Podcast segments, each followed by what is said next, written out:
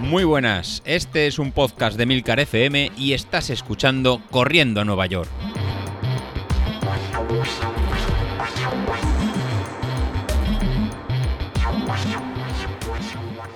Bueno, pues otro jueves por aquí. La verdad es que correr no estamos corriendo mucho, pero bueno, tampoco podemos faltar a la cita de la grabación porque es lo único con lo que digamos estoy unido al grupo. Os sigo, veo que la gente está bastante fuerte que hay gente que por desgracia o por mala suerte está cayendo con tema de COVID. Desde aquí un saludo, Ignacio, ¿vale? Eh, recupérate pronto, tío, y espero que no te afecte mucho para, para la maratón de Sevilla.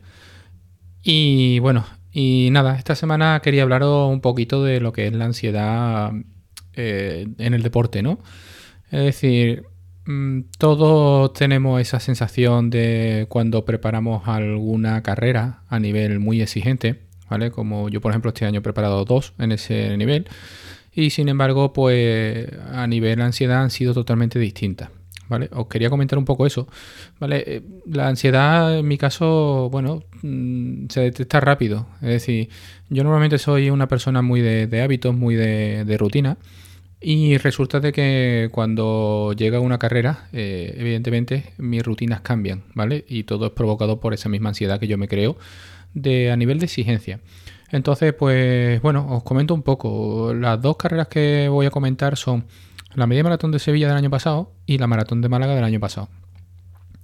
Situaciones muy distintas, ¿vale? Situaciones muy distintas en el aspecto de...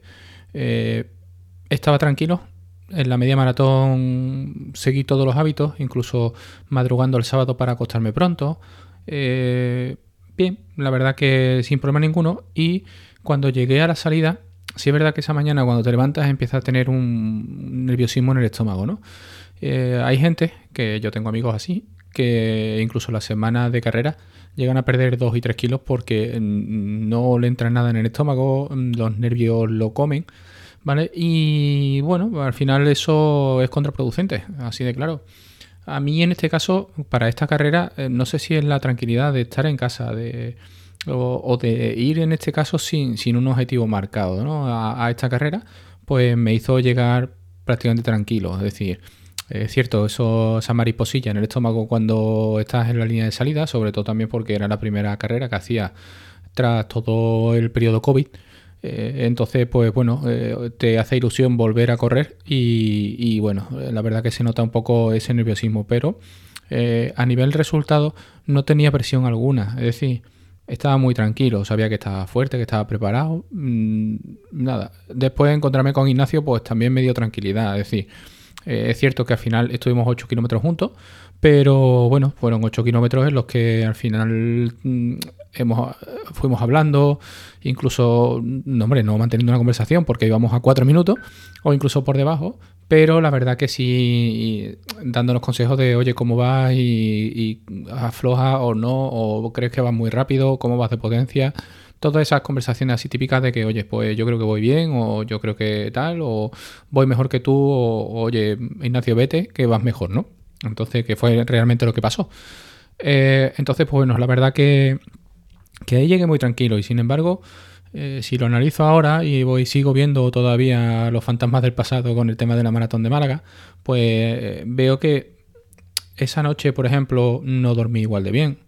¿Vale? Es decir, eh, para la maratón de Málaga, pues aunque madrugué, porque madrugué, pues la noche no dormí del todo bien. Incluso ya noté a lo mejor algún pellizquito en las piernas, en el gemelo, sobre todo el primero que cantó en la maratón de Málaga eh, ya había dado molestia por la noche. Se había tensado un poquito, notaba un pequeño, una pequeña tensión, pero bueno, tampoco eh, no le di mayor importancia. Simplemente, oye, pues pensé que podría ser nervios como, como siempre, ¿no? Y sí es verdad que os digo que a esta carrera sí llegué bastante, aunque estuve muy relajado durante todo el fin de semana. Eh, mm, es una cosa que llevaba medio escondida, porque no me notaba nervioso como en la media maratón, ¿vale? Que sí me notaba esas mariposas en el estómago. Básicamente a mí esas mariposas me entraron cuando eh, llegué a, la zona de calentamiento y empecé a vivir el ambiente de la maratón. Pero bueno, el día anterior pues fue un día normal y corriente, es decir, salí a pasear, salimos a comer, nos fuimos pronto al hotel, cenamos en el hotel, mm, no fue nada y la alimentación también se hizo bien y tal, pero sin embargo, eh, eh, no sé, eh, o, quizá no estaba activo o quizá estaba demasiado hiperactivo después, ¿no? Entonces ahí es donde veo un poco. Ya os digo, no soy de la gente que se pone normalmente nerviosa, aunque sí es verdad que me exijo mucho, pero bueno, todo esto es un poco peculiar. Eh, eh, todo este tipo de ansiedad es lo que provoca después las competiciones que haya gente que vomite, ¿vale? Eh, que incluso que vayas tenso y que automáticamente salgas y te vea gente parada en el kilómetro 2, o que incluso la alimentación ¿vale? Te provoque malestar de estómago y termines visitando al señor Roca, ¿vale? En cualquier esquina que te coja en una carrera un poquito más larga de la cuenta, ¿vale? Entonces, bueno, es preocupante y yo creo que al final es simplemente que no debemos de cambiar los hábitos. Es decir, si tú para antes de una tirada larga lo que haces es hacer un desayuno, hacer una comida, hacer una cena, y después, eh, por ejemplo, madrugar el sábado por la mañana para estar cansado el sábado por la noche y dormirte pronto, eh, haz lo mismo para las carreras. Mm, por una sencilla razón, porque mm, salir de los hábitos te va a provocar esa ansiedad y te va a provocar esos descansos irregulares. Eh, yo la única diferencia que veo entre una carrera y otra fue que una es en casa, como la media maratón de Sevilla, y otra fue en Málaga. Entonces, eh, al final entras en desplazamiento, entras en vámonos, entras en aparcamiento, entras en sitios de que no conoces. Mm, y todo eso, pues bueno, provoca un poquito de, eh, nerviosismo. Pero la verdad que en este caso mm, no... Bueno, puedo achacarle también algo a esto, ¿no? Pero mm, no sé, ¿no? Eh, quizá la ansiedad también venía provocada porque también venía viendo que las últimas semanas no entrenaba bien. Entonces, bueno, al final todo vas acumulando, vas acumulando nervios, vas acumulando eh, mierda en el cajón de mierda, así de claro. Y, bueno, pues el día que llega la carrera y tienes que demostrar, porque estás tan en el límite de que vas a tope y, se puede decantar para un lado o para otro de una manera rápida, pues simplemente por ir un poquito más nervioso, eh, puede ser que la carrera se fuera al traste. Entonces, pues bueno, nada, desde aquí deciros que las cosas siguen bien, es decir, entrenar no estoy entrenando, llevo ya casi un mes parado prácticamente, mm, pero no es por nada, sino porque, como os dije, el cuerpo no me pide correr, no tengo ganas y ahora mismo pues este mes precisamente el trabajo de la mujer es, la época más exigente para ella y bueno, al final lo que hace uno es que llega a casa y se tiene que quedar de papá, con lo cual eh, es más complicado también de salir, ¿no? Y entre que tengo poca ganas y que tengo la excusa perfecta para no salir, pues al final no estoy saliendo. ¿Esto es bueno es malo? Bueno, ni más ni menos. También os digo de que sigo con muchas molestias. Hoy, por ejemplo, eh, he ido a hacer la compra a Lidl por la tarde de cuatro cosas y me he ido con el peque eh, con cuatro años y le he dicho, vamos a ir corriendo. Y en cuanto he pegado cuatro zancas he tenido que parar porque los aductores me siguen doliendo. O sea que es cosa rara Mm, ¿Debería de vérmelo? Bueno, tampoco le doy importancia, es decir, no estoy preparando nada ni voy a preparar nada, con lo cual no me voy a, ahora mismo a, preocupar por eso. Pero bueno, poco a poco, ya os digo que iremos saliendo del pozo, como me dice Isasi, y, y, bueno, ya volveremos a correr. ¿no? Es decir, también hay que escuchar al cuerpo.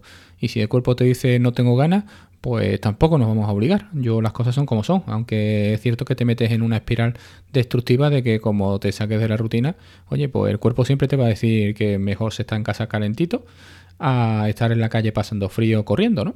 Pero bueno, esto son cosas que son momentos y son rachas y ahora mismo, pues bueno, estoy en ese momento en que no me apetece y bueno, ya volverán las ganas. O sea, no os preocupéis que ya volverán las ganas. Nada, desde aquí comentaros un poquito, que si es verdad que mañana quiero que a ver si en el grupo me decís un poquito cómo toleráis esa ansiedad, precarrera sobre todo, ¿vale? Porque no es lo mismo, yo considero que no es lo mismo la ansiedad que se genera para un 10K, por ejemplo, que sabes que vas a correr y sale o no sale, pero mm, es un 10K, que es un rato, y que prácticamente no se prepara específicamente, a este tipo de carreras de media o maratones que se preparan con mucho más cariño y con mucho más tiempo, ¿no? Y bueno, preguntaros si os exigís, ¿vale? Y os ponéis marca. Eh, me gustaría que comentarais si realmente eh, sentís esa ansiedad, ¿vale? Ese, nerviosismo, ese, eh, bueno, ese guruguru que está ahí toda la semana antes ¿no? de, la carrera viendo un poco de, oye, pues me escucho mucho, me duele aquí o, mm, el último día me despego de los muebles porque no quiero ni rozarme con el dedo chico del pie en una pata, ¿no? Entonces, pues bueno, a ver un poco cómo la toleráis vosotros y a ver si aprendemos algo también. Venga, muchas gracias, nos vemos el jueves.